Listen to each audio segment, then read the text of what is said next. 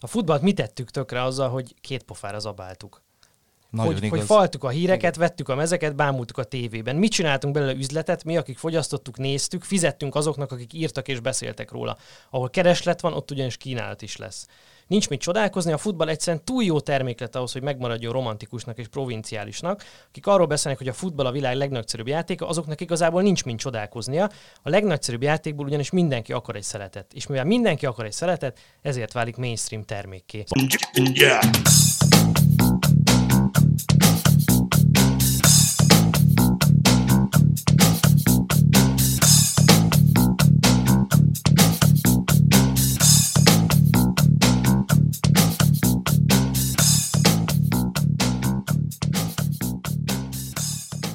Sziasztok, ez itt az Itzer, a 24.hu focis podcastja, én Kele János vagyok, és köszöntöm szokás szerint Kálnoki és Attilát, a 24.hu főmunkatársát. Szervusz Jani, köszöntöm a hallgatókat én is. Szokásosnál hamarabb jelentkezünk, ugyanis hát ki vagyunk téve a híreknek mi is. Hát És történés van. Na. Történés van, úgyhogy úgy is mondhatnám, hogy rendkívüli Zitzer podcastot veszünk föl.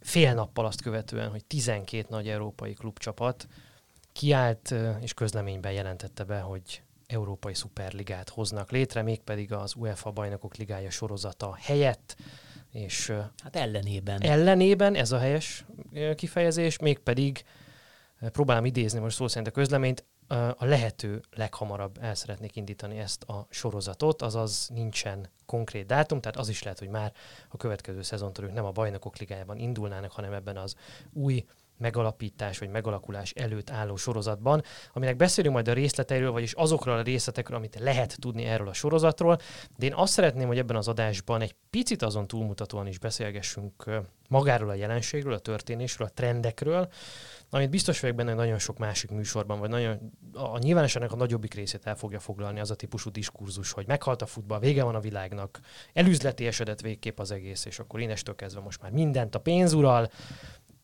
ez is egy érthető álláspont, vagy egy valid álláspont, én ezt el tudom fogadni, de szerintem az egy sokkal fontosabb dolog, hogy, vagy legalábbis engem jobban érdekel, akkor így fogalmazok, hogy megértsük, hogy ez mi, ami most történik, miért történik, miért éppen most történik, és mik lehetnek a lehetséges kifutási lehetőségei, vagy, vagy verziói, változatai, ahova ez az egész majd elvezet bennünket, ugyanis azért abban talán megegyezhetünk, hogy a futball az végül is leírható permanens változásoknak a sorozataként, tehát az a játék, amit mi ismerünk, a játék állandó, vagy majd, hogy nem állandó, talán a szabályok változnak a legkevésbé, de ennek az egésznek a közege, a környezete, az intézményi struktúrája, benne az erőviszonyok, az egyensúlyállapotok, azok mind-mind folyamatosan változtak az elmúlt más, elmúlt fél évszázadban nagyjából hogyha visszatekintünk. No, úgyhogy erről fogunk ma beszélgetni, és a vendégünk pedig, aki ebben a segítségünkre lesz, az Pásztor András, az m4.hu ügyvezetője. Szervusz!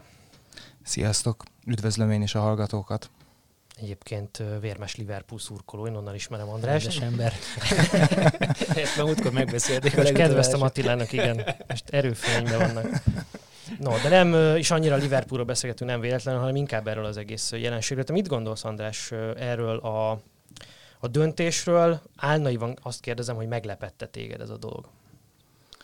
Hát abban az értelemben meglepett, hogy mivel én nem követtem ennyire szorosan, hogy hétfőn lesz a, az UEFA-nak a bejelentése a Bajnokok Ligája új formátumáról, ezért, ezért az időzítése ennyiben meglepett. Amúgy nem, mert én azt gondolom, hogy ez a ez a futballban az elmúlt 30 év történését, aki, va, aki egy picit is jobban nyomon követi, többé-kevésbé ez egy logikus, vagy az egyik logikus végkimenetele, vagy fejlődési pontja a, az európai futballnak.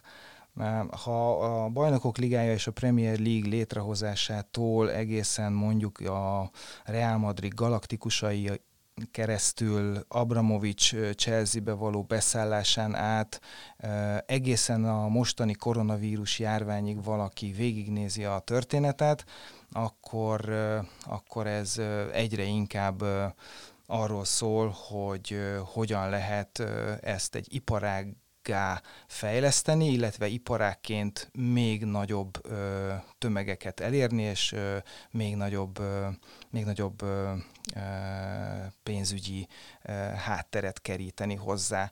Tehát uh, ilyen értelemben semmi meglepő nincs ebben a történetben. Uh, és hogyha egy picit még jobban belegondolunk, akkor uh, ugye sokan beszélnek most, hogy itt a, a szurkolóknak az arcon köpéséről, ami én nem teljesen értek, hogy pontosan ki mit gondol, amikor ezt mondja, de a szurkolók azok, legalábbis a szurkolók egy rendkívül nagy része, akik nem a Zvezda Real Madrid mérkőzést szeretnének látni, hanem Real Madrid Juventus-t, vagy Manchester United-et, vagy bármi ilyesmit. És ugyanezen, a szur, ugyanezen szurkolók szeretnék azt, hogyha az ő szeretett klubjuk, legyen szó a mostanában kicsi gyengélkedő Arzenáról, vagy a, vagy a mostanában éppen csúcson lévőnek látszó Manchester Cityről, de hogy minden évben trófeákat nyerjenek. Na most ennek, ennek ára van a jelenlegi környezetben. Mondjuk el azt azoknak a hallgatóknak, akik esetleg nem tudnák, hogy pontosan kik ezek a klubok, akik ebben részt vesznek. Ugye Angliában az a bizonyos Big Six, és a hat nagy csapat az Arsenal, a Chelsea, a Manchester City, a Manchester United, a Liverpool és a Tottenham jelezte a részvételi szándékát. Spanyolországból a három nagy, vagyis az Atletico Madrid, a Barcelona és a Real Madrid, illetve Olaszországban is a három tradicionális nagy klub, ugye a két Milánói, az Inter és a Milán, illetőleg a Juventus. Na most ezek között a klubok között azért van egy pár, amelyik jelenleg éppen nem áll túl fényesen a saját bajnokságában, úgyhogy a rossz nyelveket képviselők azok gyorsan le is szögezték, hogy nem véletlen, hogy éppen akkor kerül erre a bejelentés a sor, amikor az Arsenal a tizedik hely környékén Evickel meg most már évek óta nem tud oda kerülni a, a BL-be, a Spurs szintén kapaszkodik csak a West Ham meg az Everton mögött, a Liverpoolnál szintén rezeg a léc, és hát a Juventus is hosszú évek dominanciáját követően fölmerült, hogy esetleg nem jut be a jövő évi bajnokok ligája sorozatba. Én azt valószínűnek látom, amit te említettél, Andris, hogy a, hogy a, hogy a bajnokok ligája reform bejelentés, a hétfői nagy bajnokok ligája reform bejelentés, ugye a bővítés, a több meccs, a több forduló és a nagyobb mezőny elévágott ez a 12 nagy klub, és csapott az asztalra mondva azt, hogy ők ebben nem vesznek részt, és nem is annyira valószínűleg a versenykírás miatt, hanem azért, mert, és szerintem akkor erről beszéljünk a, a következő körben, hogy nem elégedettek azokkal a anyagi kondíciókkal, amelyek, amelyeket az UEFA biztosít a számukra. Ugye nem biztos, hogy mindenkinek evidens, de itt arról van szó, hogy az UEFA szervezi a versenysorozatot, amit bajnokok ligájának nevezünk, és az UEFA a bevételek 25%-át elteszi a végén magának, a 75%-át pedig ilyen-olyan, amolyan részletes, egyébként viszonylag átlátható és transzparens szabályok szerint visszaosztja és szétosztja nem csak a részvevők között, hanem ugye grassroot futballra is ad belőle, futballfejlesztés is ad belőle, a selejtezőben szereplő csapatoknak is ad belőle, meg ugye a tévés pénzeken, meg a tévés pulon keresztül a résztvevőknek osztja vissza. Ennek a végeredménye szokott az lenni, és ez egy viszonylag gyakran citált tény, hogy a Bajnokok Ligája győztese minden évben nagyjából 100 millió eurót kaszál azzal, hogy ő megnyeri a BL-t, ebben benne van a díj, benne van a, a tévés pénz, és benne van minden egyéb ilyen szponzori pulból rájutó részesedés. Na hát ez ugyanannyi pénz, amennyit a Premier League-ben évvégén valamelyik kieső kaszál ugyancsak a tévés szerződésekből, és hát ez egy meglehetősen nagy aránytalanság. Nos, ez az aránytalanság azért van, mert az UEFA-nak van egy olyan küldetése, van egy olyan célja, hogy a, a BL által generált bevételeket, azokat hát ilyen szolidáris alapon, vagy szolidárisabb alapon osztja szét. Abból a szempontból érdekes ez, hogy a top klubok most valamiért úgy döntöttek, hogy számukra ez a felállás tovább nem működik, és mivel úgy gondolják, hogy ők szerzik a bevételek nagy részét, miattuk van ekkora tévés bevétel, miattuk kíváncsiak az emberek erre a sorozatra, ezért több pénzt és több irányítási jogot követelnek maguknak a sorozat alakítása, lebonyolítása, szervezése kapcsán.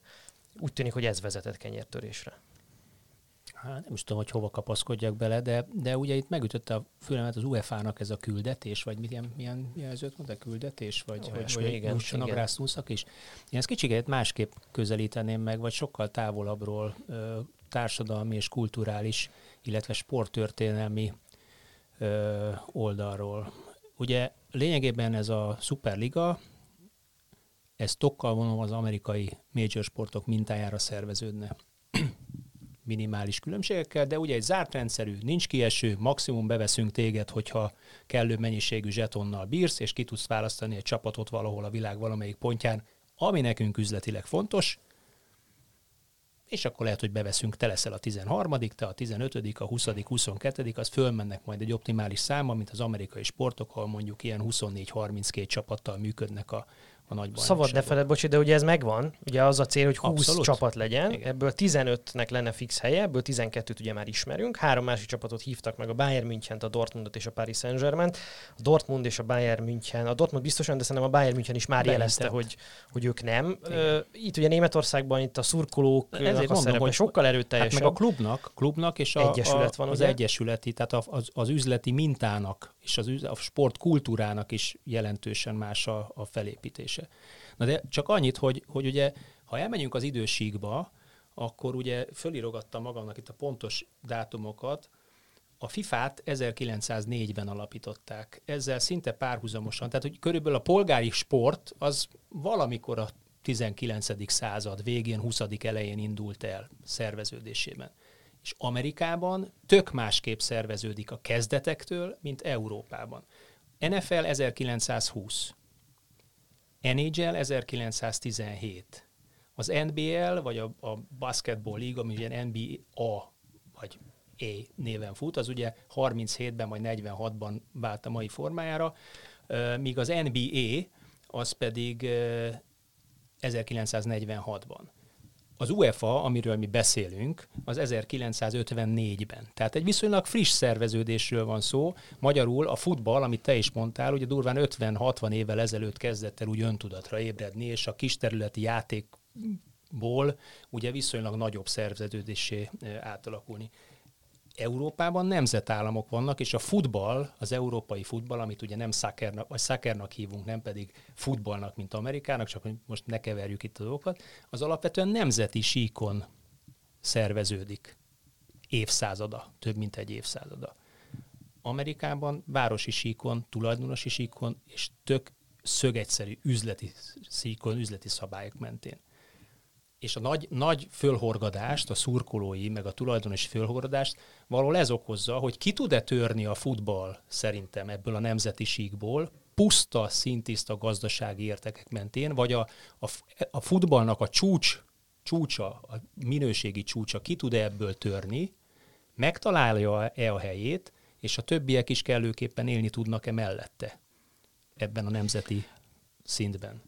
Azért én még visszakanyarodnék Janinak a, a, a mondandójához, hogy szerintem nem is a, az egyes top csapatoknak a, a gyengébb szereplése, hanem amit itt nagyon sokan elfelejtenek, a pandémiának a, a rettenetes hatása. Tehát azt ugye mindenki ö, tudja, azt gondolom, hogy a Barcelona több mint egy milliárd ö, eurós ö, adóssággal küzdik. Jó, de közel nem csak a pandémiának köszönhető. Nem csak a pandémiának Ugye, köszönhető, abszolút, ez, ez teljesen így van, de hogy a pandémia ö, hozta elő gyakorlatilag a futballnak egyébként a st- meglévő strukturális problémáit. Tehát az, hogy a csillagászati fizetéseket ö, kell fizetni a játékosoknak. Csillagászati és átigazolási díjakat. Csillagászati átigazolási díjakat, és erről láthatóan az iparág, mint olyan, a klubok, a játékosok, a játékos ügynökök ezekről nem hajlandóak lemondani. Tehát ezt ö, átmenetileg ö, valamit ö, engednek bizonyos ö, csapatoknál. Ha jól tudom, a Real Madridnál is belementek a játékosok abba, hogy valamennyivel csökkenjen egy bizonyos ideig a fizetésük. De abban nem mennek bele, hogy tartósan ö, kisebb legyen a, a fizetésük. Na most a, körülbelül egy éve nagyon-nagyon komolyan foglalkozik, majdnem az összes klub azzal, hogy honnan lehet ezekre a strukturális és a pandémia ö, okozta ö, pénzügyi ö, válságra honnan lehet friss pénzt behozni. Erre a magántőke alapok, az úgynevezett spekek, ö, ilyen üres tőzsdei társaságok ö, bevonása, eladása különböző ö, oligarcháknak, vagy ö, olyan új üzleti üzletembereknek, akik ö, most a pandémia alatt is jól mennek tehát egy csomó megoldást, megoldással próbálkoznak, és én azt gondolom, hogy itt volt többféle próbálkozás korábban is. És ezek a próbálkozások tulajdonképpen nem vezettek sehová. Tehát vagy a Premier League blokkolta ezeket a próbálkozásokat, hogyha a Project Big Picture-re gondolunk, vagy az UEFA állt ellen, vagy valamilyen más blokkolta ezeket az egyéb próbálkozásokat, és azt gondolom, hogy mivel több mint egy éve van velünk már ez a világjárvány, egyszerűen ilyen nyersen fogalmazva elfogyott a pénz. És itt ugye ne, a, ez ezek a top klubok. Tehát, hogyha ha most így belegondolunk, akkor az Inter ugye 200 millió eurót keres kölcsönt, hogy be tudja fejezni az olasz bajnokságot. Miközben vezeti. Miközben vezeti a, a, az olasz bajnokságot. Most állabál az olasz közvetítési jogok ö, terén is, és mindenhol ugyanaz a probléma, hogy a klubok több beleszólást szeretnének abba, hogy ö, kikkel szerződnek, mennyi pénzt ö, ö, kapnak ezért, és milyen feltételekkel szerződhetnek. Tehát, hogy itt van egy nagyon komoly, amit egyébként nem hajlamos, valahogy haj, a sajtó hajlamos ö, volt eddig ö, legalábbis, nem igazán ö, komolyan venni, hogy nagyon komoly ö, pénzügyi problémái vannak a legnagyobb top, top csapatoknak is, és természetesen a kisebbeknek is. Na most a szolidaritási pénzről, amit az UEFA ö, ad ugye a, a Superliga azt mondja, hogy ők 23 évre 10 milliárd eurót fizetnének szolidaritási alapot. Ez, hogyha elosztjuk ezt a két számot egymással, akkor 434 millió eurót jelent. Jelenleg az utolsó információm megnéztem az UEFA-nak a honlapját, az 107 millió euró volt, amit az UEFA fizetett szolidaritási pénzt a, a kvalifikációs körökben részt vett kluboknak. Tehát ez négyszer annyi. Az egy másik kérdés, és az egy jogos kérdés, hogy de eddig e, megvolt mondjuk a Ferencvárosnak az esélye arra, nagyon minimális, de megvolt az esélye arra, hogy bejuthat a bajnokok ligájába. Na most a Superligába maximum csak akkor fog bejutni, hogyha úgy döntenek, hogy na hát akkor most ebbe az évbe legyen egy kelet-európai is, egy ilyen kis magyar csapat, és akkor meghívják abba az évbe. Ennek lássuk be megint viszonylag kicsi a, a valószínűsége. Rengeteg érdekes dolgot mondtál, és uh, szerintem is uh, muszáj világosá tenni, hogy itt például az a 12 csapat, amelyikről szó van, hogy megalapította ezt a szuperligát, összesen, hogyha mindenféle adósságot tekintünk, a saját tulajdonosaik felé ö, meglévő adósságot, és akkor 7,4 milliárdos, 7,4 milliárd eurós adósságon ül az a 12 csapat, miközben az előző 2019-20-as szezonban, és ebben a Liverpool bele sem számolhatom, mert hiszen még nem tették közül beszámolójukat, tehát a 11 maradék csapat összesen a 19-20-as szezonban 1,2 milliárd eurós mínuszt hozott össze. Úgy, hogy ebben idézőjelben csak három hónap Covid van, az összes többi abból az elmúlt egy évvel, amit átéltünk, az majd még csak a következő beszámolóban fog látszani. Óriási financiális problémák vannak tehát, ha a jéghegy csúcsán is ekkorák vannak, akkor mekkorák lehetnek az alján, és azért is érd, azt mondtad, hogy ugye ezek a top klubok kezdtek el gondolkodni azon, hogy mi legyen, hogyan alakítsuk át a futballpiramist, hogyan tervezzünk egy új alapot annak, hogyan a játékról gondolkodunk, Hát a legnagyobb kockázatot ezek a csapatok futják ebben a rendszerben. Persze mindenki másnak van kockázata, a kisebb kluboknak is, hiszen ők meg nagy rész a top szintről lecsorgó pénzekből élnek, legyen az bár játékos eladás, vagy részvételi pénz, vagy bármi, vagy mint a Premier League csapatok abból élnek 25-30 éve, hogy egy ligában szerepelnek a hat nagyjal, és ezért érdekesek a meccseik tájföldön is. Legyünk őszinték, ha nem szerepelnének egy ligában a hat nagyjal, akkor nem lenne érdekes az ő meccsük tájföldön ahonnan a pénz nagy része érkezik. És mint hogyha ezt a ezt a gazdasági törvényszerűséget ők nem annyira látták volna be. De még egyel vissza szerettem volna menni, és ez az egész európai focinak a munkamegosztása, nekem ez egy veszőparipám, hogy ugye az európai foci a csúcsra az mondjuk 1955 és 95 között abban a 40 évben futott, ez a bizonyos back korszak, a BL indulásának a hajnala, amikor a mostani szurkolóknak a nagy része, nek a 40 évnek a valamely időszakában szeretett bele ebbe a sportákba, ez adja ennek az egésznek a romantikus felhőjét, amiben létezünk, és ezért szeretjük a futballt. Most ebben az időben kialakult az a szerintem fals kép, hogy az európai labdarúgó közeg az képes ö, saját ilyen önszabályozó módon föntartani. Ennek az volt az oka, hogy ebben az időszakban szerintem a gazdasági működésnek az alapját a futballvállalkozásoknak a bevételi lábát, a legnagyobb bevételi lábát ugye a stadion adta, meg a meccsnapi bevétel, hogy mennyi embert tudok elhozni hétvégén vagy hétközben arra, hogy megnézze az én csapatomat.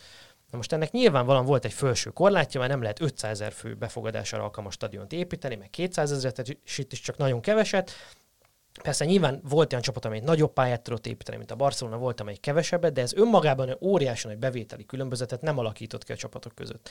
És amekkorát ki is alakított, az simán, simán lehetett áthidalni azzal, hogy ugye nem volt korlátlan a munkaerő áramlás a csapatok között. Egyrészt voltak ezek a légiós szabályok, hogy maximum három légiós, másrészt ugye a vasfüggönyön túlra meg egyáltalán nem lehetett játékost hozni, tehát valamilyen módon korlátozták azt, hogy a tudás, a tehetség a tőke irányába áramoljon. És ez létrehozott egy ilyen idillinek tűnő, önfenntartó, önszabályozó állapotot. Vagyis tovább tartotta föl azt a nemzetállami modellt, hogy saját bajnokságokban működtek, egyébként mindig a saját szintjén, Igen. és amúgy a, a Dinamo Bukarest tudott begdöntőt játszani, ugye annak Steaua, idején. Igen, vagy Steaua, bocsánat, Steaua Bukarest. De a Zvezda megnyerte, Igen. és így tovább. Igen. Na most ugye ez az elmúlt 30 évben ez folyamatosan és fokozatosan omlott le ez a kettős korlát, ami ezt föntartotta. Egyrészt az, hogy leomlott a vasfüggöny, megjelent egy csomó nagyon képzett, nagyon tehetséges, nagyon jó, olcsó játékos. Ők már elkezdtek áramolni ugye a tőke felé, de még mindig nem lehetett korlátlanul, mert ugye voltak EGK szabályok, munkavállalási, stb. stb. A Premier League-be is válogatottság szám. Pontosan. A Bossman szabály ugye ezt elkezdte lebontani az EU-n belül, Ráadásul, ugye, amit kevésbé emlegettünk a Bosman szabály kapcsán, hogy a játékosoknak a mozgásterét, meg az érdekérvényesítő képességét megsokszorozta azzal, hogy a szerződésük lejárta után ők szabadon igazolhatnak bárhová. Ez vezetett el odáig, hogy ugye a tévés közvetítések miatt felfutó bevételeknek elképesztő nagy része inflálódott a játékos fizetésekké, mert a játékosoknak a mozgástere, az érdekérvényesítő képessége sokkal nagyobb lett. Tehát amikor arról beszélgetünk, hogy mennyi ügynök van, meg milyen sok gonosz futballista nem mond le a pénzéről, ezt a Bosman szabály alapozza meg, nekik egyszerűen nagyon jó alkupozíciójuk van ebben a rendszerben, tehát el fog inflálódni az a rengeteg új friss pénz, ami beáramlott ebbe az iparágba. Na de hát, hogyha még több friss pénz, akkor még jobban elinflálódik. Tehát, hogyha, hogyha valahol, valahol a probléma forrását keresünk, ugye, nyilván szerintem te is erre uh-huh. akartál kiukadni, akkor az, hogy ennek az európai futballnak, és akkor ne beszéljünk FIFA-ról, csak UEFA-ról, hiszen az európai klubfutballt ugye az, az organizálja, kellene, vagy kellett volna legyen egy rendszabályozó szerepe, amit szerintem ezen a téren garantáltan nem jól töltött be. Hát volt 30 ez, éve ez, ez egészen biztos, és... hogy nem jól töltötte be, mert ez vezetett oda, hogy ezek a nagy csapatok Előbb-utóbb egyszer csak elkezdtek morgolódni, aztán dühösen, előbb paritjával kezdtek elővöldözni, most meg nehéz tüzérséggel rászabadították a BL átalakítás előtt egy nappal a teljes nehéz tüzérséget, katyusákkal lövik itt az Arra akartam kiukadni, hogy, hogy még két lépés volt, és hogy ezek mindegyik olyan lépés, ahol közbe lehetett volna avatkozni, még két lépés volt, az EU gigantikus nagy bővítése, amikor ugye Igen. mi is többek között, akkor aztán tényleg minden ilyen munkavállalási korlát leomlott, vagy szinte minden, és ugye nagyjából ezzel egy időben meg ugye elkezdődött az oligarchizálódás, ugye az Abramovics, meg a, utána a City, a Paris Saint-Germain, hmm. és mondhatnánk tovább a példákat, amikor megjelentek olyan szereplők a futballpiacon, akik hát egyrészt Európán kívüli befolyást szereplők. akartak venni ezáltal, reputációt akartak, védelmet akartak venni azáltal, hogy klubot uh, tulajdonolnak. Ugye volt a Citynek az egyik korábbi tulajdonosa, a, a bukott tájföldi miniszterelnök, ugye, aki konkrétan Igen. védelmi pénzként vette meg a Manchester City-t. Egyfelől másrészt meg ugye azt látták, hogy van egy exponenciálisan növekvő piac, ahol csak a tévés jogdíjak két-három évente történő megduplázásával, hát olyan megtérülési rátában egy foci csapatot venni, hogy ahhoz semmit nem kell csinálnom, csak még a Premier League-ben maradnom valahogy, van, akinek ez se jött össze, mint a Portsmouthnál, de, de hogy az olyan megtérülési rátát ad, hogy hát nyilván a befektetési tanácsadók ott rábögtek, hogy vennék egy foci csapatot. Hát ott, ott micsoda növekedés van azon. Abban mi az mindenre jó az mi? És az UEFA itt sem lépett közbe. Tehát rengeteg pontja volt ennek a folyamatnak, ahol ők felléphettek volna, fölismerve azt, hogy ez az önszabályozó modell összeomlott, a korlátok leomlása miatt, kell egy új modell. Ezt az UEFA nem tette meg, ők, ők most kicsit cinikus, nagyon cinikus leszek, számolták a pénzt Nionban. Ugye? Ott van. Ez, ez teljesen ültek, így van. Ültek és dőltek hátra, igen. Hát az... Utazgattak balra-jobbra. Hát, és aztán utána meg tényleg ö, illegálisan tették el a pénzt. Tehát, hogy azért Ezt látjuk. Is hát, ugye ez már bebizonyosodott. Így van. Egyébként nagyon furcsa párhuzam, ne, ne feled szabad, ugye, hogy, hogy a, a FIFA UEFA botrányt, ugye nevezzük csak így Blatter, Platini, stb., azt ugye amerikai oldalról robbantották ki. Amit mondtál, ugye ezzel a tőkebeárással egy idővel kőkeményen megindult az amerikai sportban érdekelt tulajdonosok európai futballba való beáramlása. Szintén itt összeirogattam magamnak, ugye, hogy a, a jelenlegi Premier League-nek hat darab klubja van amerikai kézben, a szériának öt darab klubja, és egyébként két francia klub is amerikai kézben, és a többi oligarchákról ne is beszéljünk, a, mert ugye ők piaci alapon, vagy hitelből, vagy egyébből vásárolták. A, a, az adósság jelentős része egyébként ezért is van, hiszen írdatlan összegekért vettek klubokat. De, de ugye a, a maradék nagyok, meg jelentős kézben kicsi orosz, kicsi arab olaj, kicsit, mit tudom én, ércbánya, ilyen-amolyan tulajdonos sok kezében van. Tehát ez, ez valahol tarthatatlanná vált ez a történet. Nekik meg semmi nem, hát, sem drága, saját maguk rúgták fel az UEFA egyetlen apró kis próbálkozását, az UEFA pénzügyi fair play-t. Ez így van, tehát hogy a, a, az UEFA, ahogy, ahogy te is mondtad, a, az a legfőbb szervező testülete Kéne. az európai futballnak. Na most tőle kellett volna jönnie minden olyan ötletnek, javaslatnak, szervezeti felépítésre vonatkozó elképzelésnek, hogy hogyan képzelem el ennek a sportágnak a jövőjét, amikor beáramlik először az írdatlan mennyiségű ö, tévéspénz, még ezt 92-ben mondom, ö, vagy 93-ban, amikor az első bajnokok ligája volt, hogy hogyan reagálok a Bosman szabályra, és így tovább. Na most ezeknek a, a, a való, ezek valódi feladatok. Tehát ezek tényleg e, intellektuális e, munkát igényelt volna. Közgazdász, e, pénzügy, e, igen, tehát hogy egyeztetés, stb. stb. Ez semmi nem történt ezzel meg. Most azt számon kérni e, 12 klubon e, akiknek vannak saját érdekeik, hogy, hogy ő ezt hely, az UEFA helyett gondolja végig, és álljon elő egy olyan javaslattal, ami aztán tényleg az egész sportágnak nagyon jó. Szerintem ez, ez illuzórikus kérdés. Nota benne, egyébként én ez az én személyes véleményem, hogy tavaly, amikor az angol ö, klubok előjöttek, ö, ugye az amerikai tulajdonosokkal főleg, ö, előjöttek a Project Big Picture-rel, akkor ezt megtették. Azt megtették, és alapjaiban gondolták újra az angol futballt, és szerintem egy teljesen vállalható javaslatot tettek le, ami fenntartható lett volna, ami sokkal több pénzt adott volna a kisebbeknek, és igen, cserébe több hatalmat ö, allokáltak volna saját magukhoz. De én azt gondolom, hogy főleg így visszatekintve, hát bőven megérte volna. Ugye erről a Project Big Picture-ről is beszéltünk ebben az adásban, Szarka Andrissal tavaly októberben. Csak felfrissítésképpen arról szólt az egész javaslat, hogy a Premier League hat legnagyobb csapat egyébként maga mellé véve még talán hármat, ugye az Everton, a West Ham-et és talán Leicester. Vagy a Igen, az, az, az időben változik, mert akik a legrégebb óta az elmúlt nem tudom én x darab évben, akik a legtöbbet voltak a Premier Igen. League tagjai. Igen, szóval őket maguk mellé véve szerették volna mindenféle szabályváltoztatás, meg intézményváltoztatás jogát kizárólag magukhoz venni, úgy csoportosítani a szavazatoknak az értékét, súlyát, hogy, hogy mindig többségben legyenek ezek a klubok. Tehát, hogyha közös érdeke van ennek a top 6-nak, akkor azt mindig át tudja vinni és ne kelljen egyezkedni a kisebbekkel, mint hogy például elakadtak azon, hogy lehet-e öt csere vagy sem a, a szezonban, és ugye nem is tudták Igen. átvinni a nagyok Igen. a saját érdeküket. És ezért cserébe felajánlottak egy 250 millió fontos azonnali visszanemtérítendő támogatás az angol liga rendszer, tehát az EFL alsóbb osztályú csapatainak.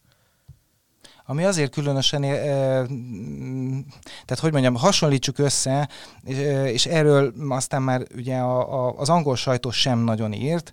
A Financial Times-nak volt egy, egy nagyon érdekes, kvázi tényfeltáró cikk, hát ezt nem mondom, hogy sorozata, de több cikkben foglalkoztak ezzel. Először is kiderítették, hogy ugye a, az Arsenal és a Spurs, a Tottenham azt hiszem összesen 300 millió fontos ö, kölcsönt kapott az angol kormánytól. Miközben ugye arról szólt a történet, hogy ezek a, a Premier League klubjai természetesen, mivel ők a leggazdagabbak, ők nem vehetnek igénybe állami segítséget. Tehát ez a két ö, klub kapott 300 millió nagyon kedvezményes kamatozású kölcsönt. A Premier League, amelyik visszautasította ezt a 250 millió fontot, és egyébként elő, fölmenő rendszerben is sokkal nagyobb részt ö, kívántak juttatni a kisebb csapatoknak, tehát a futballliga, futballligában szereplő kisebb csapatoknak, mint addig azok kaptak. Összesen végül, ezt is a Financial Times írta meg, 25 millió fontos kölcsönt, visszatérítendő természetesen kölcsönt szavaztak meg az EFL klubjainak. Tehát, hogy, hogy mennyire, hogy mondjam, mindenki csak... Hát igen, Mármint az EFL csapatok I, részéről. Ugye kapaszkodtak hát, a szavazati Az e, na, most ez a, na, nem, az EFL, csapatok, az EFL csapatok, azok ö, ugye, aki ezt a Project Big Picture-t ö, elővezette, az a ha jól emlékszem, valamelyik Liverpool elnök volt ö, korábban, a, azt hiszem, vagy a Purslow, vagy a ö, másik, de az EFL-nek a vezetője volt.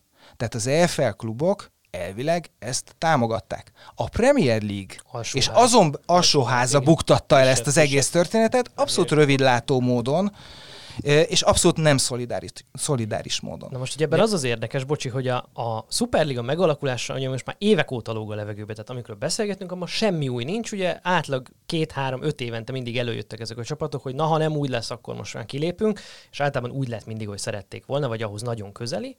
És ugye mindig azt mondták, hogy a legnagyobb akadálya a Superliga létrejöttének a Premier League maga, mert az egy nagyon erős brand, az abban lévő nagy csapatok nagyon jól érzik magukat abban a financiális rendszerben, és óriási, túlzottan nagy ár és kockázat lenne emiatt fölborítani, fölbőszíteni a szurkolóikat, fölborítani a jól működő rendszert azért, hogy ők átugorhassanak egy szuperligába, hogy őket kell kimozdítani ebből a pozícióból, mert amikor majd ők nem érzik jól magukat otthon, akkor lesz valódi esély a szuperligára.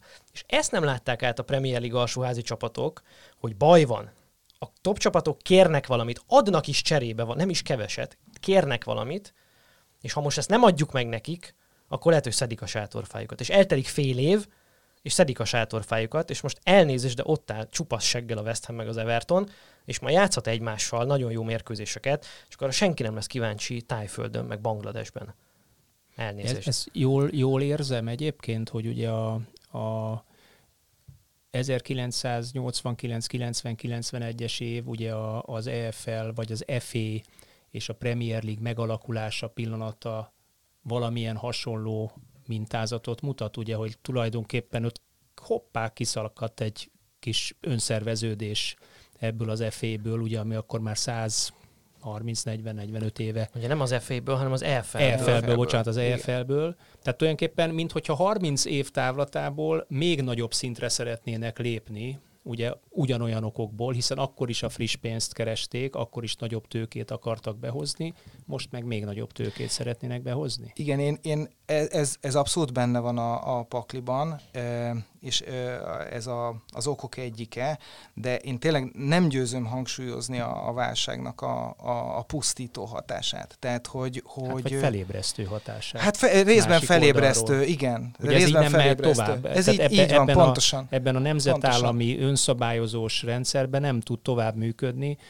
Én mondjuk arra leszek igazából kíváncsi, hogy ha már, ha már nemzetállami rendszer, nemzetenként más adórendszer, stb., akkor hogy fog ez működni mondjuk 20 tök különböző államban lévő tök különböző csapattal, milyen feltételekkel, de hát ez nyilván a, a, a jövő, milyen fél, egységes pénzügyi feltételekkel, de hát ez valószínűleg a jövő zené, majd megtudjuk. Ö, még két dolgot akartam ehhez hozzáfűzni. Az egyik az az, hogy hogy az elszálló játékos fizetések, ugye az előzetes hírek, amik még pár hónappal ezelőttiek voltak, azok ugye arról szóltak, hogy a Superligában fizetési sapka lesz, és más ö, módokon is ö, próbálják, ö, hogy mondjam, kiegyenlíteni a pályát. Tehát, mert hogy tudnélik, a, ami a az egyik, tehát pénzügyileg az egyik problémát okozza a futballkluboknak, az a, az a rendkívüli kiszámíthatatlanság vagy hektikusság. Tehát, hogy hajlamosak vagyunk tényleg arról megfeledkezni, mert hogy a közvetítési pénzek olyan óriásiak, de hogy a cashflow-t tekintve a mérkőzés bevételek a lényegesek. Tehát ugye a Unitednak volt a, a, a második negyedéves beszámolója, és ott feketén-fehéren látszott, hogy ha most fejből mondom a számokat, lehet, hogy ö, nem pontosan fogom idézni, de hogy ha, ha minden jól megy, akkor olyan 30 millió ö, font kéne ö, a fizetésekre minden hónapban. És ez simán össze is jön minden hónapban a, a meccsbevételekből. Igen, nem? Csak hogy nincsenek meccsbevételek. És de, ugye azért kellett, bocsánat, csak hogy befejezem, azért kellett ö, kölcsönt fölvennie a Unitednak, ami egy teljes nonsens tulajdonképpen, hiszen egy évvel vagy másfél vagy két évvel ezelőtt 100 millió fontos ö, készpénztartaléka volt a Unitednak, mert 20 millió fontra opadt a, a, a készpénz ö, állománya a klubnak, amiből gyakorlatilag az derül ki, hogy nem tudott ö, bért, fizetni. bért fizetni a játékosoknak. Amiben persze nyilván benne van az is, hogy a glézerek pedig ö, mindentől függetlenül ö, a, a jut, az osztalékot azt, kiveszik. azt kiveszik, tehát ez benne van. Csak azt mondom, hogy, hogy felszínen ezek nagyon gazdag klubok, de a működésük az nagyon a cashflow-ra van. Állapot. Így van, nagyon a cashflow-ra van Na de azt, csak annyit akartak hozzászólni, hogy ez ugyanolyan párhuzam a 89-90-nel, hiszen ugye 89 hizboros tragédia utáni szabálymódosítások Angliában hirtelen lecsökken a nézőszám, ugye addig volt állóhely, 120 ezer néző nagy stadionokba, onnan ja. kezdve 30, 40, 50, tehát jelentősen meg, megcsappant a, a meccsnapi uh-huh. bevétel. Ugye akkor még ekkora televíziós bevételről nem, nem is beszélünk, tehát még nem, durvább, nem. még durvább hatás volt, hogy eltűnt a nézőknek, nem is tudom, 20-25 százalék a pontos számot nem tudok. És akkor ugyanez váltotta ki tulajdonképpen, mint most a pandémia, hogy nincs közönség bevétel, meccsnapi bevételed. Mondd csak, még akartál valamit, András. Nem, a, a másik pedig az, hogy, hogy uh, amit még szerettem volna hozzátenni, hogy uh, a másik oldalról viszont a szurkolók, uh, akik uh, ugye most azt mondják, hogy hát ez, ez a futball tradícióinak uh, meggyalázása, uh, ugyanakkor viszont főleg ezeknél a nagyobb kluboknál, de igazából minden klubnál várják azt, hogy hányat igazol a klub kiket igazol a klub. És hogy van-e, van-e, van, a nagy, van-e, van-e nagy igazolás végre, ami mutatja az ambíciókat, ugye? És ha nincs, akkor hát szemét, klubvezetés, a tulajdonosok, mohó, kapzsik, és nem tudom én micsoda, és ugyanúgy elvárják Ördögi azt, kör. ugyanúgy elvárják azt, hogy minden évben a csapatuk valami trófeáért küzdjön. Plusz még azt is el lehetne mondani, hogy mi szurkolók vagyunk azok, akik a 2000-es évek óta, vagy a 2000-es évek közepe óta egész egyszerűen olyan mennyiségben nézünk klubfutballt, hogy az valami egészen elképesztő. Tehát én, én lehet, hogy én vagyok a legidősebben, nem, nem tudom, de minden esetre én még a, a 70-es, 80-as években ö, szocializálódtam, amikor nemzetközi klubfutballt nem lehetett látni. Tehát a, a back meccseket ho, a, lehetett ö, látni, hogyha ha magyar szereplő volt benne, plusz a back döntőt, plusz évente a 80-as évek második felében az FA kupa döntőt. Slusz meg a VB, meg az EB volt még, és ez ö, fajult odáig, hogy gyakorlatilag ma már minden ö, napra, tehát ugye elvonási tüneket, tüneteket okoz egy csomó szurkolónál az, hogyha nem nézhet mérkőzést. Egy bizonyos magyar szurkolói csoport mondjuk nem a Fradi Újpestre megy ki, hanem a Chelsea Arsenára Londonba. Igen, igen. Nagyon igen. fontos, hogy ezt elmondtad. Azt kerestem ki itt, bocsánat, nem, nem, nem figyeltem, csak ki akartam keresni. Egy ugyanilyen kommentet írtam ma az egyik oldal alá, hogy a A futballt mit tettük tökre azzal, hogy két pofára zabáltuk? Nagyon hogy, igaz. hogy faltuk a híreket, Igen. vettük a mezeket, bámultuk a tévében. Mit csináltunk belőle üzletet? Mi, akik fogyasztottuk, néztük, fizettünk azoknak, akik írtak és beszéltek róla. Ahol kereslet van, ott ugyanis kínálat is lesz. Nincs mit csodálkozni, a futball egyszerűen túl jó termék lett ahhoz, hogy megmaradjon romantikusnak és provinciálisnak. Akik arról beszélnek, hogy a futball a világ legnagyszerűbb játéka, azoknak igazából nincs mit csodálkoznia. A legnagyszerűbb játékból ugyanis mindenki akar egy szeletet. És mivel mindenki akar egy szeletet, ezért válik mainstream termékké. Ez abszolút így van. Egyébként Minden szó. Nagyon, Igen. nagyon érdekes, tök igaz, de nagyon érdekes, amit még eh, mondtál, ugye, hogy eh, hogy nagyon hektikus a európai futballkluboknak a, a költségvetése. Egyik évben ennyi, következő nem úgy sikerül az igazolás, nem úgy sikerül a bajnoki szereplés, nem jutok be a top 4-be, akkor már is ugye ugrik ez a 100 milliónyi bevétel a, a bajnokok ligából, és már is egy jelentős nagyot csökken. És itt megint az UEFA szerepére szeretném fölhívni a figyelmet, amelynek hát én, egész biztos nem, nyilván nem nincs teljesen rálátásom, de nem látszik a nyoma annak, hogy komoly gazdaság elemző cégeket bíztak volna meg abban, hogy hogyan lehetne ezt a futballszabályozást erre a nemzeti vonalra ráhúzni, kisebb költségvetési klubok nagyon, milyen bérsapka, el is vetették a bérsapkát. Miközben, hogyha összehasonlítjuk, összehasonlítjuk mondjuk a, a világ második legnagyobb ma már azt hiszem második legnagyobb labdajáték sportjágának, az NFL-nek, a klubjainak az éves árbevételét, az európai top 20 top klubbanak az éves árbevételével, akkor döbbenetes különbség van.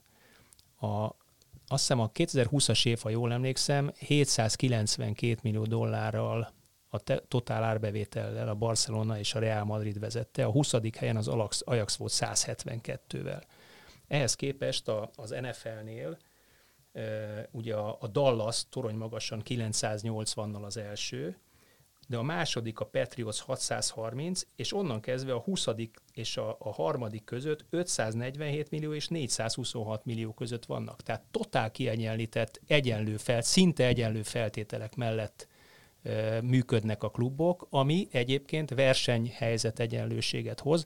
Ugye az átigazolásról is beszélgettünk, hogy hogy verték föl a játékosok és a menedzserek az áraikat. Ott draft van, friss hús van állandóan, a draft az egy hatalmas esemény, sajtóesemény, üzleti esemény. Igen, ha valakit ott ledraftolnak egy valamelyik egyetemről, az Isten király lesz, és közben újonc pénzt keres először. Mi, miközben újonc pénzt keres, igen. igen. Tehát ugye a bérminimumot, tehát hardcap van, az fontos az NFL-ben, ugye, igen. tehát ott kemény. Egészen, egészen jól szabályozott bódja, tehát ők azt már réges-rég megtették a maguk száz éves történelme alatt, teszem hozzá, a száz éves kiforrott pénzügyi történelmük alatt, amit az európai futball nem volt hajlandó figyelembe venni, és tulajdonképpen egyébként, ahogy mondtad, persze mi tettük keresett terméké, de ezt a keresett terméket nekik kellett volna szabályozni, hiszen ha már ilyen a klub felép, vagy a, a, futball felépítése, hogy nemzetállami, nemzeti szövetségek alkotnak egy UEFA-t, amiben tömörülnek, és ezeknek a szabályozása gyűrűzik vissza aztán ugye országos bajnoksági szintre és európai klubfutball szintre, akkor bizony ennek az nyomvat szervezetnek, az UEFA-nak lett volna kötelessége valamilyen módon szabályozni pénzügyileg ezt, hogy ne galoppírozza túl magát. Ne legyen az, hogy a legnagyobb klubok állandó adósság spirálban vannak. Hát igen, ugye Kivéve ez a... a németeket. É, így van. De néha még azok is, Lásd Dortmund, akik aztán kijöttek belőle ugyanakkor. Igen. De, hogy, hogy, hogy mennyire, mennyire így van ez, és hogy mennyire nem látta el az UEFA ezt a, ezt a feladatát tényleg nagyon jól titkolhatják, hogyha, hogy, hogyha bármilyen ilyen, ilyen nem, nem látszott. elképzelésük lett volna. Igen, közben menet közben elfejtettem, hogy mit akartam valójában mondani. Két dologgal lendítem tovább a beszélgetést. Az egyik az, hogy ugye maga az ötlet arról szól, és aztán nem biztos, hogy elég világos volt a műsorban, hogy jelen pillanatban ezek a klubok csak annyit szeretnének, hogy a bajnokok ligája helyett a saját hatáskörükben szervezenek és rendezzenek egy részben zárt európai kupasorozatot. Nem szeretnének kiválni a nemzeti bajnokságaikból. Lényegében annyi történne, hogy a jelenlegi maximum 13 BL mérkőzés, ugye ennyit kell játszani annak, aki meg akarja nyerni a BL-t egy évben. Ez változna az új BL reformmal 17-re egyébként, szóval hogy ehelyett ők egy 18-25 meccses szuperliga szezonban számban gondolkodnak, két tízes csoport, mindenki játszik mindenkivel a csoporton belül oda-vissza, az első három mind a két csoportból tovább jut, a negyedik, ötödik playoffot játszik, így alakul ki a legjobb nyolc mezőnye, akik oda-visszavágós alapon megmérkőznek, és a végén egy döntőben a jobbik nyer és hazaviszi a Superliga trófeát. Ez ugye minimum 18 és maximum 25 mérkőzés jelent, ez nem olyan őrületesen nagy plusz mérkőzés szám, amit talán ne lehetne mondjuk azzal kisakkozható, hogy nem indul el valaki a Liga kupában Angliában, hogy talán még egy ilyen vállalható veszteség de nyilván nem de fogom ezt eldönteni. De a bajnokságban indulni szeretnének. De, hogy, az UEFA az... mondjuk, azért azt mondjuk el, hogy ez kicsit olyan, mint a kosárlabdában Pontosan. az Európa Liga, és egyébként a FIBA által, mint a Nemzetközi Szövetség által szervezett egyéb európai ö, klubsorozatok, amelyek másod, harmad, negyed rangúak váltak az Euróliga mögött, ami ugye egy szintiszta gazdasági vállalkozás, összeállt kluboknak a gazdasági vállalkozása most ugye van fenyegetőzés az UEFA részéről, meg ugye a Nemzeti Szövetségek részéről, hogy kizárják ezeket a klubokat, nem zárják ki, nyilván revolvert rántottak ők is az első adandó pillanatban. Ezeket mi nem tudjuk, hogy mennyire kell komolyan venni. Itt biztos, hogy egy hosszas jogi hercehurcára van kilátás, úgyhogy ezekről azért nem beszélünk, most már ezeket nem látjuk még konkrétan. Az biztos, hogy a JP Morgan Chase nevezetű amerikai pénzintézet, a világ egyik legnagyobbja a műfajában, elismerte, hivatalosan jól olvastam a Reutersnek, talán meg is erősítették, hogy 6 milliárd dollárnyi tőkét tesznek e mögé a Superliga mögé, úgyhogy pénzügyi akadálya annak, hogy ez elinduljon, megvalósuljon, hogy a kezdeti esetleges gyermekbetegségeket átvészelje, az nem lesz, tehát hogy ez egy darabig anélkül is megáll a lábán, hogy esetleg tőkeerő szponzort találna, mint amilyet a Bajnokok Ligája talált a Gazprom személyében. Ez így van, sőt, ugye arról van szó, hogy ilyen welcome bónuszt fizetnek 200-300 millió eurót, bár ezt a azt hiszem, hogy már a jövendőbeli főtitkár, aki a Pereznek valami ö, embere, valami spanyol bankár, ö, ő azt mondta, hogy ez nem welcome bónusz, hanem ez tulajdonképpen előleg, amit hogyha valaki kiszáll ebből a történetből, akkor majd vissza kell neki fizetni.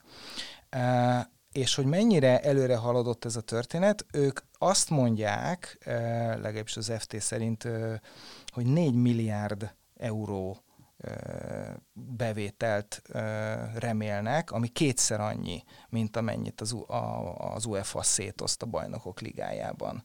És a Facebook, a Disney, a nem is tudom már melyik Amazon csalódnék, még.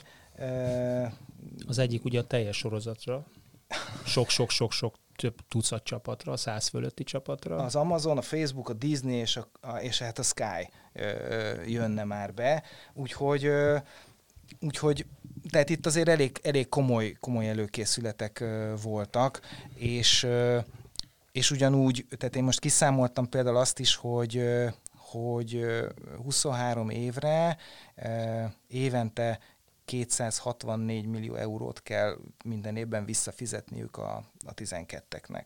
Ami azt jelenti, hogy csapatonként olyan 18-20 milliót. Tehát ilyen két, egyébként két-három százalékos kölcsönre. Magyarul a JP Morgan ezt. megtette azt már évekkel ezelőtt valószínűleg, meg gondolom nem tegnap kezdtek el nem tárgyalni tegnap. erről, ugye, amit, az, UEFA, amit, az UEFA, amit az UEFA nem tett I, meg. Ezt, ezt akarom kihozni az egészből, hogy, tehát hogy mondjam, itt azért lehet ö, tehát lehet lépéseket tenni. És ez nyilván ez csak, az, ez csak a financiális része a történetnek.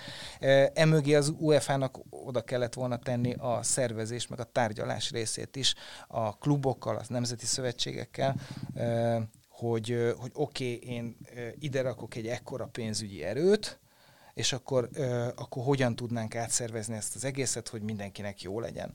Ez nyilván egy nagyon nehéz és kemény dolog, és több évbe telt volna, ez, ez az én basszus megkerülhetetlen vagyok, mondja az UEFA, és mindenki álljon be mögé. Láthatólag ebben a hitben vannak, én is így kommunikálnak most igen, is, hogy igen, ők igen. akkor kizárnak, nem, indul, nem játszhat igen. az EB-n az a játékos, aki ide megy, nem mehet el az a bíró, vagy nem vezethet ott meccset. Tehát ő konkrétan most igen. ebben a... Mondjak meg egy teljesen Hazavittem a labdát a grundról ebbe a Ugye a, Tehát... a, az ISL, az International Swimming League egy teljesen más egyéni sportág, ugyanezt az utat járta be. A FIFA, FINA az üvöltözött, hogy kizárlak az olimpiáról is, meg mindenhonnan, az olyan szépen megy párhuzamosan a kettő, mint a szél azóta is. De hát a FIFA is ugyanezt az utat járta be akkor, amikor 1928-ban azt mondta az olimpiának, hogy én viszont profi játékosokat szeretnék. Így van és megcsinálom a saját versenysorozatomat, ami ugye a világ legnézettebb és legjövedelmezőbb sportesemény lett a labdarúgó világbajnokság, amit ugye többen nézek, mint az olimpiát. Úgyhogy ez Olimpián nem... azóta sincsenek Olimpián profik. meg azóta sincsenek nagyon vannak profik, és négy, négy és ez, és ez 1928, tehát száz évvel ezelőtt ezt a Rubikont már átléptük, ami most hüledezünk, legalábbis nekem úgy tűnik. Egy aspektus van még, amiről mindenképp szeretném, hogy beszéljünk. Ez az, és ezt részben érintettük a közvetítési jogok kapcsán, de az szerintem kicsit kevesebb figyelmet kapott az elmúlt időben, hogy a 2018-19-es szezon óta folyamatosan és fokozatosan esik a bajnokok ligája nézettsége. Mégpedig a legfontosabb kieséses mérkőzéseknek a nézettsége is esik. Azt hiszem, hogy 17%-os, vagy talán most már 20%-os is van összesen a nézettségnek a, a visszaesése. Ez pedig ugye most 2021 és 24 között jönne új közvetítési jog vásárlási időszak. Magyarországon egyébként éppen május 11-én hirdetnének majd eredményet abban, hogy ki közvetíti a következő három évben a BL-t Magyarországon. Lesz-e BL, nem tudjuk, ez is egy érdekes aspektus. A lényeg az, hogy az Európából... Ez versenyzett erre, ugye? Ez, ez, ez folyamatosan tárgyal, és csak jön a mai hír, hogy várja, lehet, hogy itt, itt, itt aztán a zsákzaskos Taneszli, bocsánat, mindenkitől versenyét fogjuk látni, ahelyett, hogy a legnagyobbakat néznénk. Szóval... Ez kemény, új, de kemény. Az egy ideje beárazott dolog volt, az Euró- hogy az európai piacról behúzható közvetítési jogdíj az valószínűleg csökkenni fog, de bizonyosan nem fog emelkedni. Most egy olyan piacon, ahol egyébként, András, te ezt írtad körül nagyon plastikusan sok szempontból, egy olyan piacon, ahol évek óta mindenki a folyamatos növekedésre játszott és bazírozott. Úgy fogadott lényegében, hogy itt egy folyamatos növekedés van ezen a piacon, ami megállíthatatlan, ha nem is exponenciális, de biztos, hogy nincs visszaesés. És ugye az okozza itt a mindenféle diszfunkcionalitás, hogy most visszaesés van. Nem növekszik ez a piac, és arra próbál kiukadni, hogy nekem úgy tűnik, hogy Európában ez a foci lufi, ez elérte a tehát ezt már nem lehet keményebbre fújni, de inkább eresztődni fog. Egyszerűen nincs már meg az a típusú fizetőképes kereset, az nem növelhető tovább, nem tud több tévénéző lenni, nem tudnak ezek a tévénézők többet fizetni, miközben ott van egy csomó kutatás, ami kimutatja, hogy a Z generáció tagjai azok nem ülnek végig 90 percig egy futballmérkőzés. Számukra az, a, ebbe a FOMO kultúrába, ez a Fear of Missing Out, 90 percig ülni egy helyben és bámulni a tévét, ez no way, ilyet nem csinálnak. Ők máshogy fogyasztják a mérkőzéseket, követik a focit, csak éppen összefoglalókat néz, néznek, Redditen nézik meg a gólokat, máshová mennek, e-sporton keresztül kapcsolódnak a focihoz, és így tovább, és így tovább. Na most ez azért eléggé megcsengette a, a, a vészharangokat, megkongatta minden klubnál. Miközben ugye vannak a világnak olyan területei, piacai, ahol viszont ez a fluffy még fújható. A klasszikus példának Kínát szokták mondani, hogy most egy főre vetítve, ha jól emlékszem, 20 cent egy BL mérkőzésnek a közvetítés joga, itt tudom én, Szingapurban 3 dollár, most ha nagyon cinikus vagyok, vagy nagyon egyszerűen akarom ezt mondani, az a kérdés, hogy Kínába lehet a 20 centből 1 dollárt csinálni, 2 dollárt, meg 3 dollárt csinálni. Ha 3 dollárt csinálnak, az 15-szörös növekedés, az azért egy szabad szemmel elég jól látható összeg. Most arra akarok kiukadni, bocsi, és itt befejezem, hogy ebből számomra az következik, hogy a futball, ha jelen formájában fenn akar maradni, és ezek a klubok üzletileg életképesek akarnak maradni, akkor egyszerűen a, a futball üzlet központját, vagy a, a célcsoportot, azt el kell vinni Európából máshová, ahol még van hát, potenciális fogyasztó. ki kell lépni a világ még inkább hogy mondjam, nem uh, Jürgennek kell eladni a foci meccset, meg nem Andrásnak kell, meg Jánosnak, meg Attilának kell eladni, hanem a bangladesi kisrásznak, aki ritviteli a végén Indiába, a gólt. Pakisztánba, igen. Na, e, az abszolút így van. Két dolog. Az egyik az az, hogy ö, van még ö, potenciál, például az amerikai, vagy az ausztrál, vagy az új-zélandi piacban. Ott nem a mennyiség, hanem ott ugye a vásárló erő ö, sokkal nagyobb, és ott sok pénzért lehet eladni ö, ezeket a közvetítéseket. Tehát ez az egyik történet. A, a, a másik, most megint, megint a, a, a, a felejtésemmel küzdködök, de az az valóban, hogy erre már már sok-sok felmérés, és konkrétan például a Disneynek az elnöke megmondta, hogy a fiatalabb generációt nem érdekli a sportközvetítés, speciálisan a futball. Tehát ők, ö, őket, ö, hogy hogy nyered meg, hogy hogyan ö, ö, vonod be, ö, ennek egy módja lehet az, hogy azt még megnézik, hogyha a top csapatok egymással ö, küzdenek. De arra már senki nem kíváncsi, bármennyire is fáj mondjuk a, az én szívem is, hogy mondjuk egy, egy Atalanta, amelyik tényleg tök szép játékot játszik, vagy egy Leeds nem, nem ismertek, nem kíváncsiak, nem nézik meg. A saját gyerekeimen is látom, mind a kettő, a, a fiúk mind a ketten futballoznak, gyakorlatilag ők se néznek már meg egy futballmérkőzést végig. Tehát, hogy, hogy és hát ezzel a futballnak, ezzel a futballnak sajnos szembe kell nézni, ugyanúgy, ahogy, ahogy mondjuk az e-sportokat most már az, ugye az olimpiára is ö, aspirálnak, sőt azt hiszem, hogy már van, vannak is olyan, ö, olyan e-sportok, amik mennek az olimpiára. Tehát, hogy itt van egy, van egy globálisabb, ö, vagy, vagy mélyebben ö, fekvő probléma is, hogy ö, hogy aminek csak a csúcsa az, hogy a közvetítési jogok ö, értéke az, az, ö, az Európában ö, csökken, hanem hogy maga a játék iránt is van egyfajta. És én azt gondolom, hogy valahogy, ö, ami egyébként már most is így van, de még inkább ez lesz, hogy ketté szakad a futball, hogy lesz a lokális szint, amikor valaki elmegy és focizik egy helyi ö, csapatban, és ö, jól érzi magát, és ez nem, nem a Sunday League, tehát nem, a, nem az amatőr, de mondjuk a, a, a negyedik liga, vagy a harmadik liga, vagy a nem tudom micsoda, és a, az ottani, a, annak a városnak az identitásához az hozzátartozik, és akkor ott a, a, az emberek, a barátok, a rokonok összejönnek, és akkor ez, egy, ez egyfajta futball lesz, és a másik pedig a csúcsfutball, ami pedig pontosan ez a globális eladhatóság, és a tájföld, kínai, amerikai, stb. közvetíthetőség, és akkor az meg egy tök más dolog az, lesz. Az a, az a kérdés az sem is kérdés, hanem tulajdonképpen ez tény, ami megfogalmazódik bennem. Ugye, hogyha figyelembe veszük azt, amit elmondtatok, meg amit én imént elmondtam arányokat, ugye az éves árbevételek mondjuk a két legnagyobbnak tekintett sportákban. Ugye az NFL is úgy pont ugyanezzel próbálkozik évek óta, évtizede hozzáállt Európába meccseket, hogy próbáljon piacot növelni, kimenjen arról a 300 milliós piacról, láthatólag ez neki baromi nehéz. Ellenben a futball, ami totál világsport, és valóban világbajnokság a világbajnokság, nem mint az NFL döntő, amit világbajnokságnak hívnak, de hát ugyanaz a 30 csapat játszik már, mit tudom mióta, csak Amerikán belül.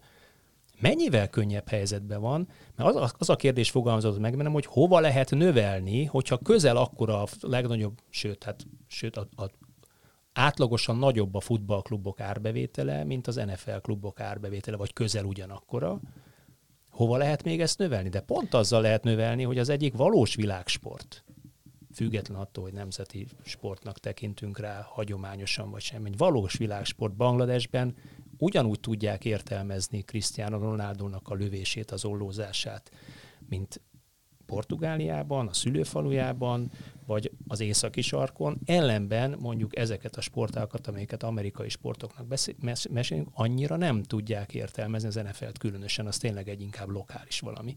És ezért van sokkal-sokkal nagyobb potenciál mindezek figyelembevételével, hogy átalakul a Z-generációnak a fogyasztási szokása, szórakozási szokása, mert, mert ebben valóban van még új piac lehetőség, hogyha és amennyiben a legnagyobb krémet adják el nekem.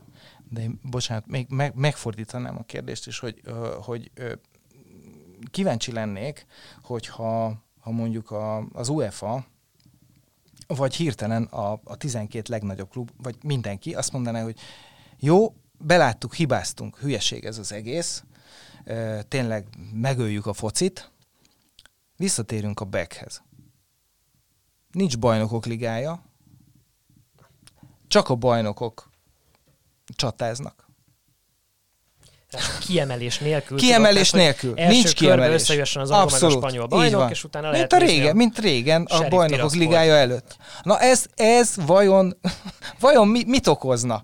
Úgy szúr, tehát ö, nem pusztán a, nem tudom én, a, a futball irányítói között, hanem a szurkolók között. Mert az egy dolog, hogy, hogy pontban láttam egy ilyen kis rövid részletet, az egyik broker elemző mutatta, hogy a Juventus részvényei a Superliga bejelentése után sok, tehát hogy így ki, kilőttek. Tehát ez, ezt a részét, ezt oké, ezt értjük. De ez, ezzel mi lenne, hogyha azt mondjuk, hogy jó, oké, hülyeség az egész, visszacsináljuk. Lesz back. Amikor 1992-ben elindult a Premier League, és a, az akkora közvetítési jogokat megszerző B-Sky csatorna leforgatott egy reklám spotot, annak az volt a szlogenje, hogy it's a whole new ball game, tehát egy teljesen új játék, és azt a múltból visszagondolva nagyon nehéz volt, vagy a jövőből, a jelenből visszagondolva nagyon, volt megé- nagyon nehéz volt megérteni, hogy az mit jelenthetett abban a korban, amikor valaki azt mondja a valós időben, hogy innestől kezdve ez egy whole new ball game. Hát azt gondolom, most ezeket az időket éljük mi is, és bárhogyan is értékeljük ezt a változást, abban azért pro-kontra mindenki egyetért, hogy a játék, hogyha ez megvalósul ez a Superliga, az, akkor utána többé már nem lesz ugyanaz. Vagy talán a játék ugyanaz lesz, de amit mi gondolunk róla, és ahogyan értelmezzük a játékot, az egészen biztosan nem lehet, nem de lehet többé ugyanaz. Még egy utol, nem tudom, hogy utolsó kérdésen, körülbelül végére értünk, de szerintetek ez még visszafordítható ezután a vasárnapi kijelentés, bejelentés után? Szerintem igen. Szerintem is. Tehát, hogy, hogy simán lehet, hogy, hogy, hogy most kirakta mindenki a fegyverét az asztalra. Pontosan. Hát sőt, el is durrantottak egy-kettőt. Igen, Ö, és... Úgy, úgy fogalmaztam, hogy ez ugye megfogant a Superliga, de nem született meg. Ugye szerintem ez a, ez a pontos, mert itt ugye bejelentették, hogy ha kell, akkor mi ezt nagyon gyorsan meg tudjuk csinálni, mert van mögötte pénz, gyorsan összetákoltunk egy honlapot, kiálltuk egy közös sajtótájékoztatót, de nem mondtuk meg, hogy ekkor és ekkor indulunk. Nem, nem végleges a szereplőknek sem a, a névsora, megfogant, de nem született meg, vagy nem jött világra. És azt gondolom, hogy ez a kulcs abban, hogy ez visszafordítható-e vagy sem. Ez visszafordítható, ez egy tárgyalási stratégia, az amerikaiak vagy az angolok úgy hívják ezt, hogy chicken game. Tehát amikor ugye mennek egymás felé, és aztán aki később rántja a kormányt, az a bátrabb tényleg az utolsó utáni, de hogy szerintem a Chicken Game az eh, nem is az UEFA és a Superliga között van, hanem valójában a Premier League, a La Liga, a, a Serie A, meg esetleg a Bundesliga és a Superliga között. Mert teljesen egyértelmű, hogy ha, ha mondjuk a, a Top 6 ö, kijön a Premier League-ből, akkor a Premier League ö, közvetítési jogai töredékét fogják érni. Viszont, hogyha a Premier League azt mondja, hogy nem érdekel, akkor viszont meg vannak lőve a, a szakadárok is. Igen. Vagy azt mondják, hogy oké, okay, csináljátok és játszatok nálunk, és akkor meg az UEFA mit kezd magával. Vagy hogyha a németek végképp megmakacsolják magukat, és azt mondják, mi klubok vagyunk tradicionálisan, nem gazdasági vállalkozások és tőzsdei termékek, mi maradunk a fenekünkön. Jó nekünk itt a Bundesligában. Egyébként hozzáteszem, a legracionálisabban működő klubok azok Abszolút, a német klubok. Így van. Ott nem nagyon halasz, vagy nagyon ritkán halasz csődközeli állapotot, vagy csődállapotot, tehát ők, ők tényleg patent pontosan működnek, nem költenek túl. Lehet, hogy azt, azt, azt kellene egy kicsikét kiterjeszteni azt a fajta üzleti modellt a világfutballra. Hát azt gondolom, nem utoljára beszélgettünk erről a témáról. Szóval nagyon érdekes téma. Én köszönöm Andrásnak, hogy itt volt, és... Én is köszönöm a lehetőséget, hogy itt lettem. Köszönjük. Attila, neked is a, né- a nézőknek, szóval a hallgatóknak pedig a figyelmet köszönjük, és mondom, nem utoljára foglalkoztunk ezzel, nem állítom, hogy a jövő héten is ezzel fogunk, de majd jövünk akkor is. Sziasztok! Sziasztok! Sziasztok!